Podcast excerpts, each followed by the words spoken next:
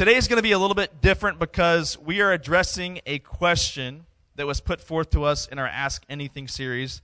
Last December, we put questions to you guys. You guys put questions to us, I should say. You asked uh, a lot of questions, and we put those into a survey. You guys voted on them, and we did the top 10. So we're, now we're at number six, and the question was um, how do we experience God?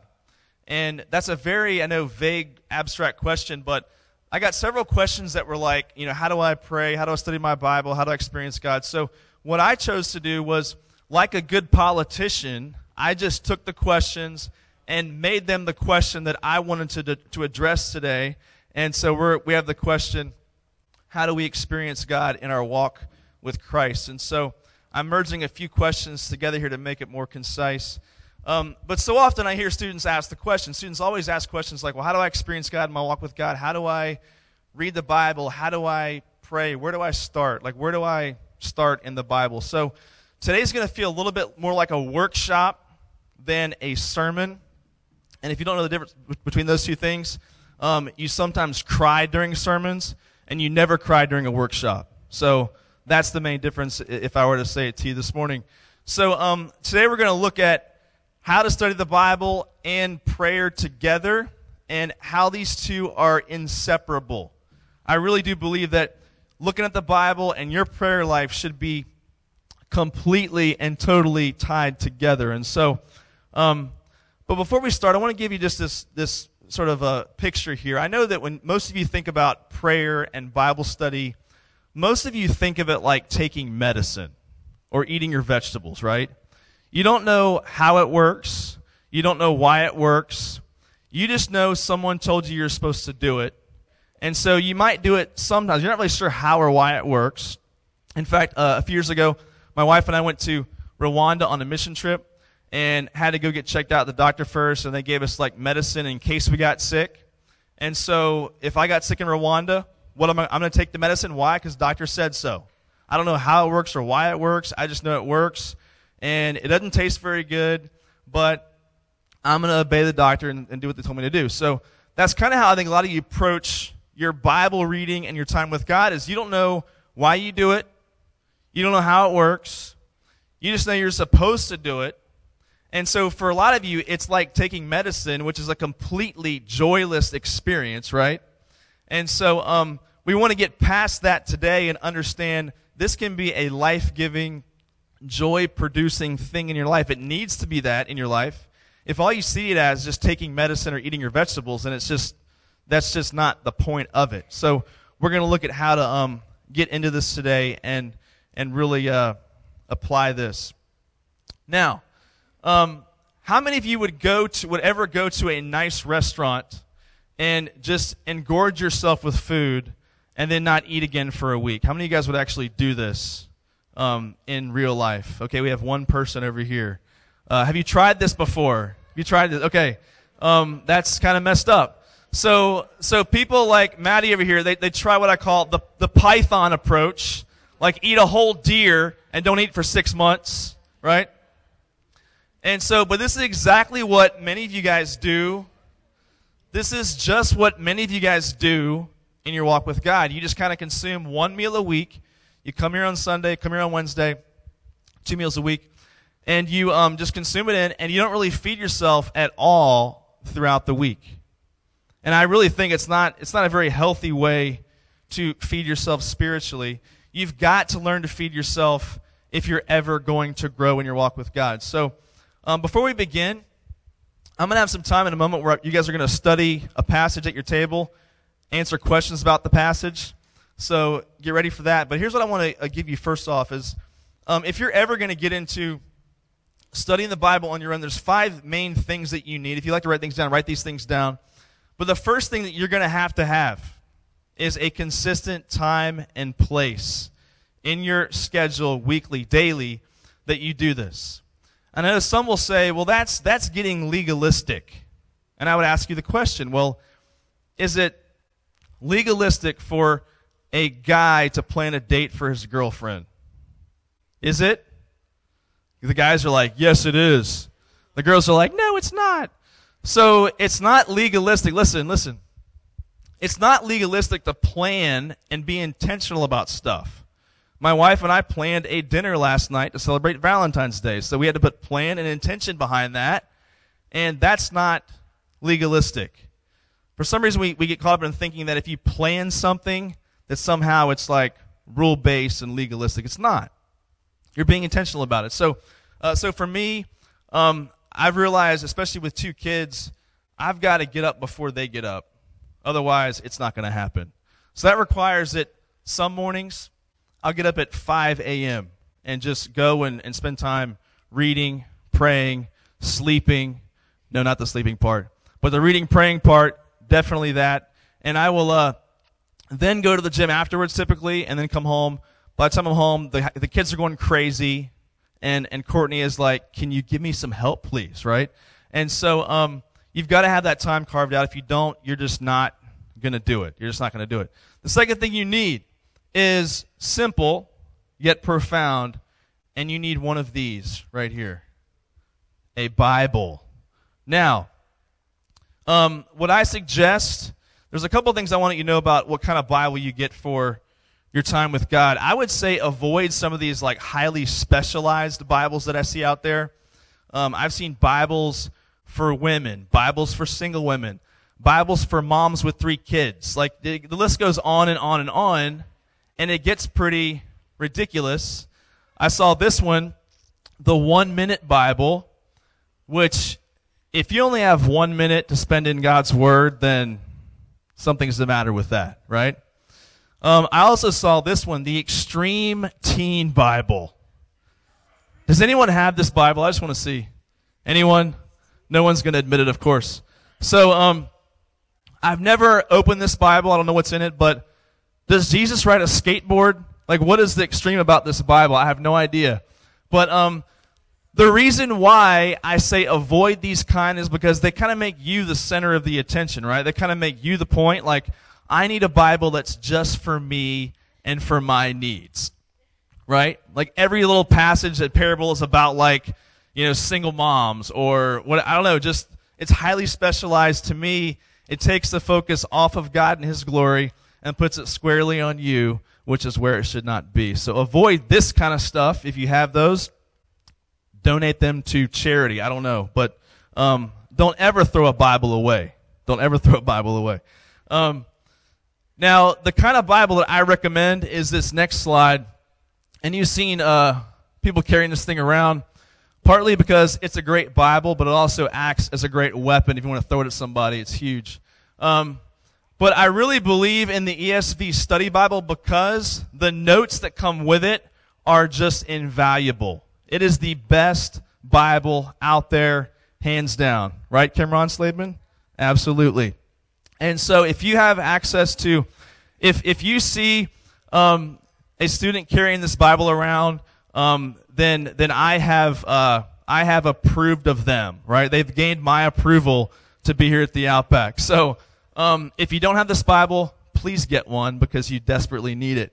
Um, but if you don't like to carry big books around and look really intimidating all the time to people, you can also download the app for this Bible and it comes with all the notes with it. It is $35. But how much did you spend last week on other stuff? It's less important, right?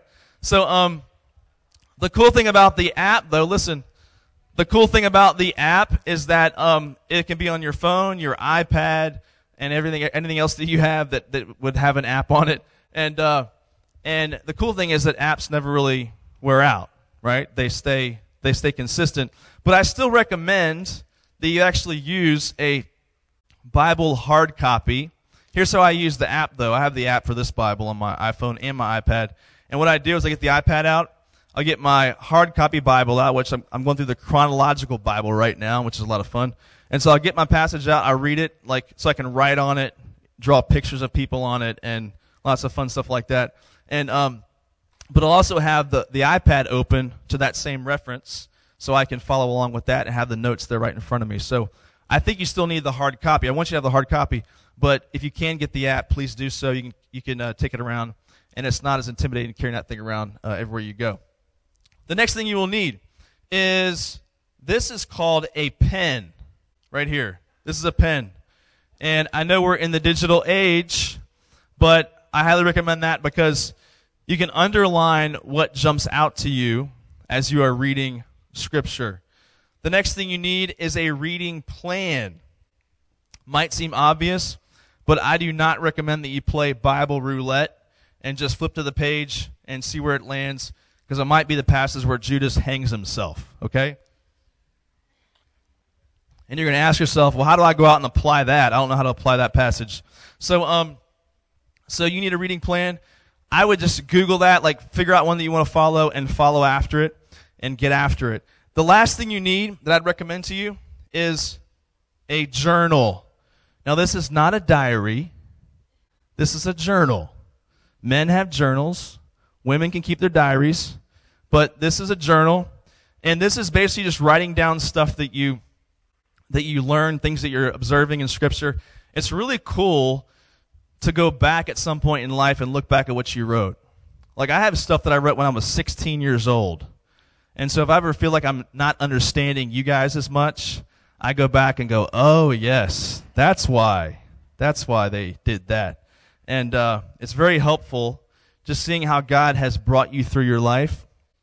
And it's also a great way of helping you remember his faithfulness to you throughout your life. So I highly recommend that. And, uh, and so let's get to it. I'm going to cover over this very quickly and just hit point by point. and then I'm going to give you guys a couple passages. You're going to look at them yourselves and study away here this morning as we at your tables. So the first things I tell people, first off, at your tables, you've got little cards that say how to study the Bible, and on the back of those cards, I'd recommend that each one of you guys get one of those, put it in your Bible. You can keep this with you uh, as you do your devotional times, and and have some questions on the back you can answer every time you crack open the Bible. Now, this is an exhaustive list. I'm not going to cover every one of those questions today, um, but I'm going to give you like a shortened version of this uh, today as we get into this. So, the first thing that you do when looking at the Bible is observe. Everyone will say this. You're not trying to apply yet, you're looking at observation. Trying to answer the question, what do I see in this passage? And some questions that you want to try to answer are questions like, okay, who's the author? Who wrote it? Uh, simple questions like that. Um, what do you know about the writer? Off top of your head, what do you know about the person who's writing this? If you don't know about this person, read back in the intro of your ESV study Bible because you will have one, and um, and see what you can uh, know about the the writer of that particular book. What is the situation or context? That's always helpful. What is the context? What's the before passages before I read this passage? And what's the context of the whole book? What is hard to understand? I'd recommend putting a question mark next to what passages is difficult to understand. So when you look at your study notes, you can see, oh, this, this passage means this. Here's what it means. And then lastly, what surprises you in this passage? Like, what's surprising? Uh, you expected this person to act this way, but they acted this way in this passage. What surprised you about that? And so that's step one observe, right? Step two, what what I would call uh, interpretation, interpret. What does it mean? Some simple questions to ask are things like, what stands out in this passage and why? Do you ever uh, find yourself reading the Bible and you're kind of reading through it and, and, it's like Charlie Brown's teacher, like wah wah wah wah wah wah wah wah wah blah blah blah blah blah, and then you get to that one verse and it leaps off the page at you. What do you think that is? It, it just might be the Holy Spirit prompting you to say, yes, that verse. Like that verse is, is, is leaping off the page at me. And so I underline those. And I further reflect on those uh, when I journal later on. So, what stands out in the passage and why? What does the passage say about God's character? What it say about who God is? And then, lastly, what does this passage say about mankind in general? What does it say about mankind in general? And then the third step is what I call apply. So, how does this passage apply to us? Some simple questions to ask are things like Are there any commands to obey, sins to avoid, promises to claim, examples to follow? How does this passage convict me? So, as you move from the, the passage that that leapt off the page at you, um, how does that passage move you to conviction? Right? And then, lastly, what principles apply to life from this passage that I can kind of write out and reflect on in my prayer time. All right, so look at Psalm 13, and we're going to start there.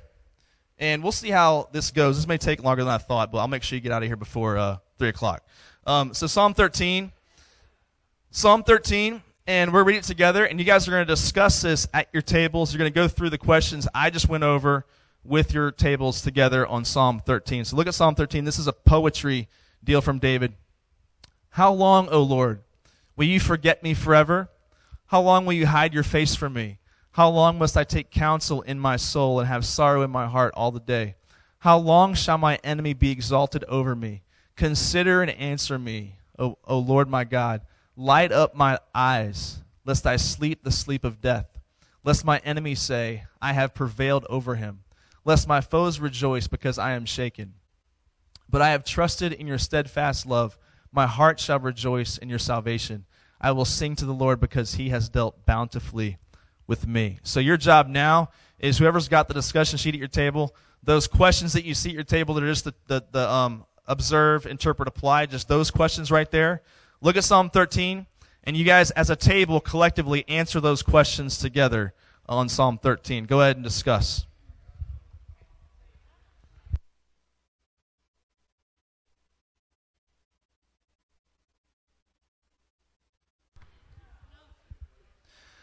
I want to show you a couple of ways that this passage does apply and how quickly you can see in a passage a way to apply it and a way to let God convict you through the passage. So, a couple of things that I got from this when I read it this week was that I never pray this honestly with God. Do you? Like I never say the the kinds of words, hardly ever say the kinds of words that to God that David is praying to God. So number one, I hardly ever pray this honestly. Number two, um, what I got from it was uh, is that it's possible to trust God while at the same time feeling in complete and utter despair. You see David like switch from questioning God, doubting God, and those kinds of things in his suffering, but then he quickly moves to, no, but I still know you are a God to be worshipped. You're still the, the one true, sure thing in this universe that we live in. And so I want you to know that this morning that there, that's, that's true, right? And, and that's a place that you can rest as a believer in Christ. The next passage for you is Matthew chapter 8, verse 18 to 20. And here's what it says. It says, Now, when Jesus saw a crowd, I'll, I'll give you some time to turn there. If you don't have it there in front of you, you can look on the screen for now. Matthew 8, verse 18 to 22. It says, Now when Jesus saw a crowd around him, he gave orders to go over to the other side. And a scribe came up and said to him, Teacher, I will follow you wherever you go. And Jesus said to him, Foxes have holes, and birds of the air have nests, but the Son of Man has nowhere to lay his head. Another of the disciples said to him, Lord, let me first go and bury my father. And Jesus said to him, Follow me and leave the dead to bury their own dead. Ask the same questions you just went through with the first passage for this one. I'll give you a few minutes.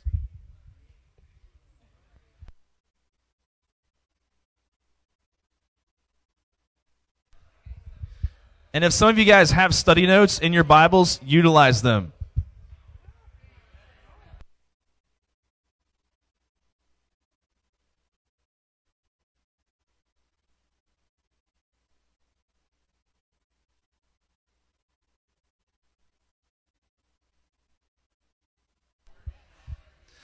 Now, I know you guys are not done, but something you'll learn very quickly is that Bible study is never done. So um, that's just the way it is. But something I want you to see with this the very first question who wrote it? Obviously, Matthew. So Matthew was a what? A tax collector. What do we know about what the Jews thought about tax collectors? They hated their guts. And so what I just that one little thing, here's what you get from it. Listen, listen. What grace, right? What grace that that God would allow someone who the Jews despise to write one of the Gospels as a testimony of His grace, right? So just that one little thing you see, that one little in, piece of information, you see how important it can be.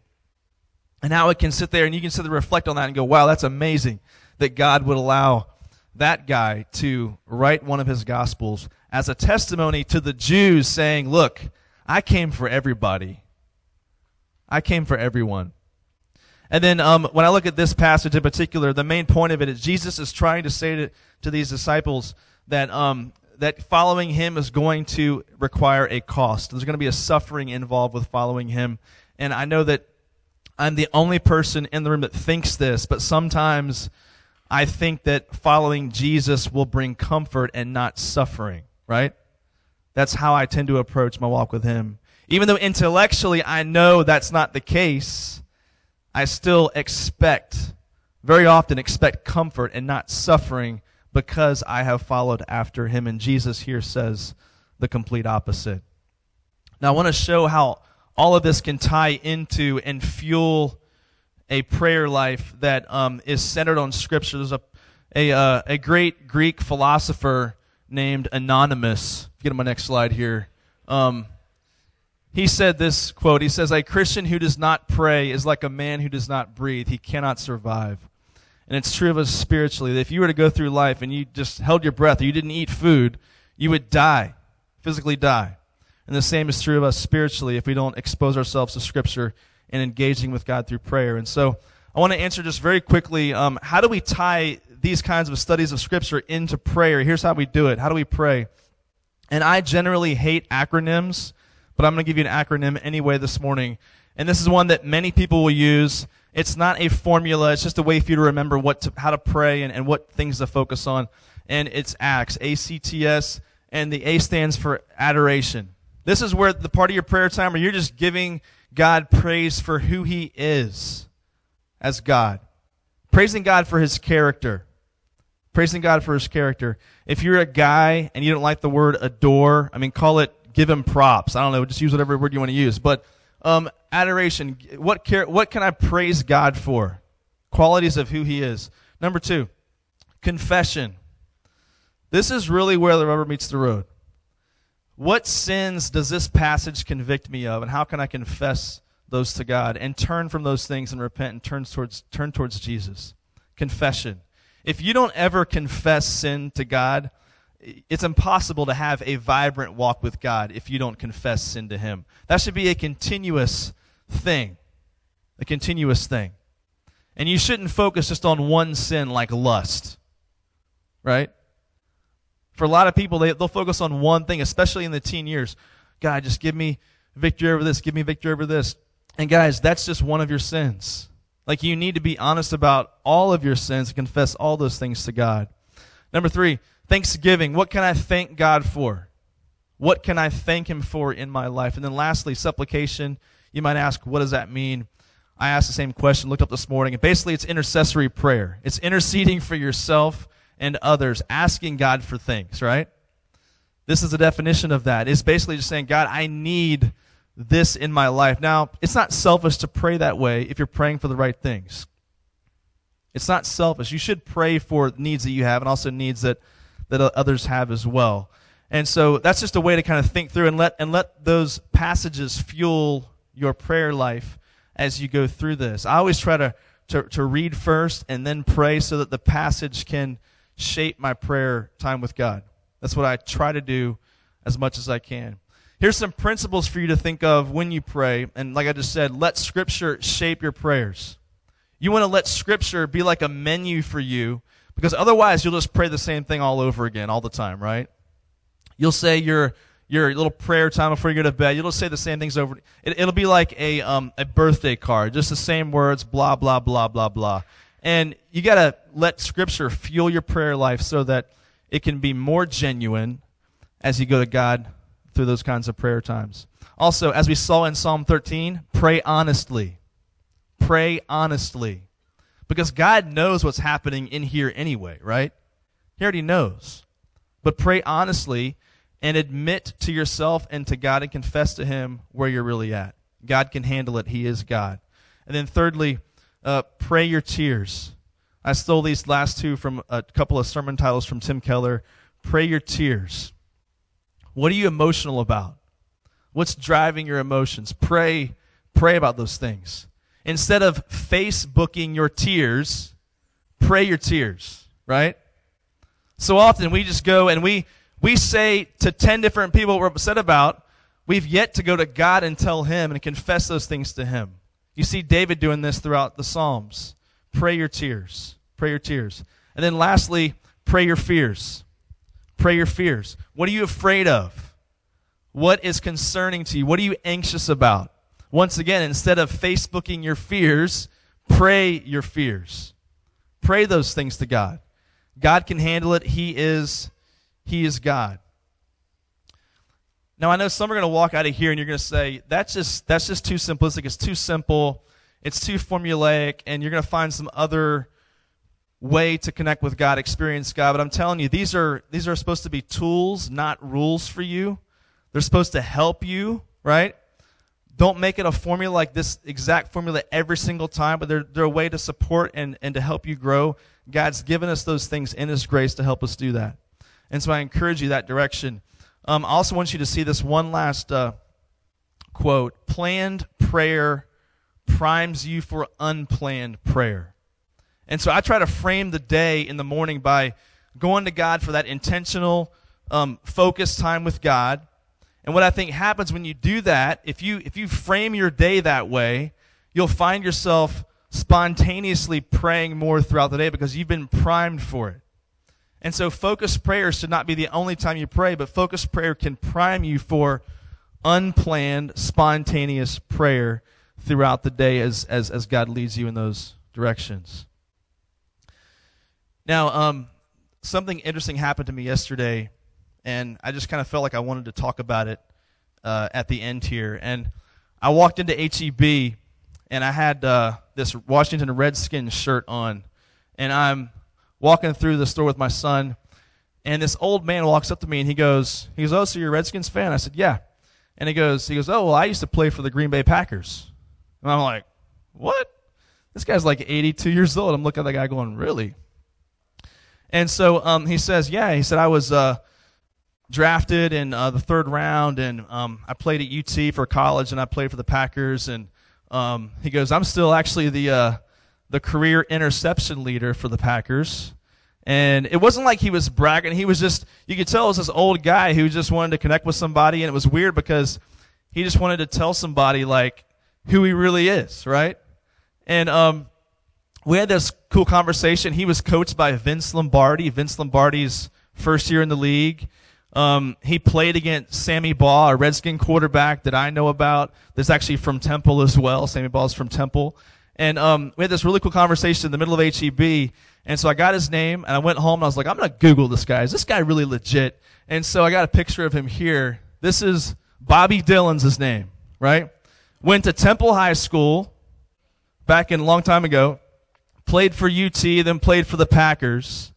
And, um, and he still to this day is the career interception leader for the Packers. And he did all of this with one eyeball. He was blind in one eye his whole life, right? Amazing. And I'm sitting there going, I just met this guy in HEB. He's like, he's just an old guy in HEB to me, and now he's like this football hero. And he went to Temple High School. Do you guys know about this guy? Anybody here know about this guy? Anyone? All right. You, okay. So one person. So then I began thinking about this, and I thought about, you know how often it is that we want people to know us we want someone to know us and our accomplishments and what we're about. And so much of our time and energy is focused on us wanting other people to know us and to know who we really are. And we spend so little time and energy getting to know who God is and who God really is. Just, just make a list of the stuff that you do throughout the day. How much of that stuff is just your attempt to get other people to recognize you know who you are, and how little time do we, do we spend getting to know who God is? Do you live your life for to know His glory or to make your own glory known to other people? Go ahead and discuss your last uh, few questions at your tables. Go ahead and discuss.